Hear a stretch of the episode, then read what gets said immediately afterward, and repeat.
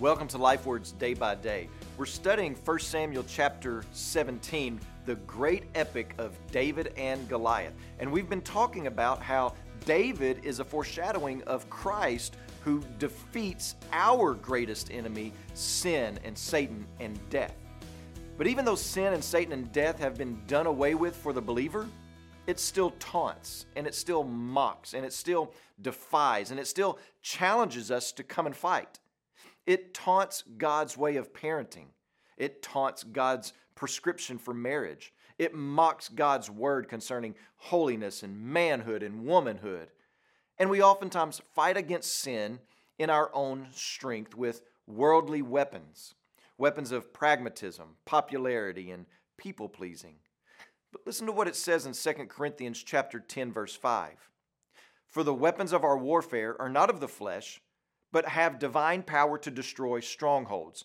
We destroy arguments and every lofty opinion raised against the knowledge of God and take every thought captive to obey Christ, being ready to punish every disobedience. So, what are our weapons? Our weapons are truth and discipline the sharpening of our minds with God's truth, and the strengthening of our wills by God's Spirit. And we can go into battle because Christ, who is truth and righteousness, has gone before us because he lives in us. You know, the day we as a church decide to know and live upon the truth of God's word in the power of the Spirit is the day that we draw out our weapons for battle. Has it ever occurred to you that in this day of extreme radicalism and immorality, that the distinction between the people of the church and the people of the world should be getting clearer and clearer?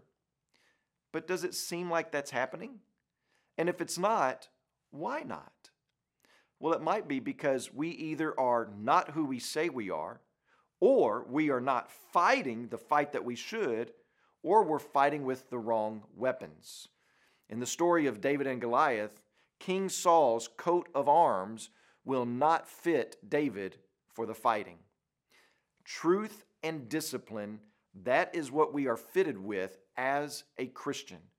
And I also want you to notice that in that text in Second Corinthians, it says that we are to be ready to do this. We are to always be ready to fight.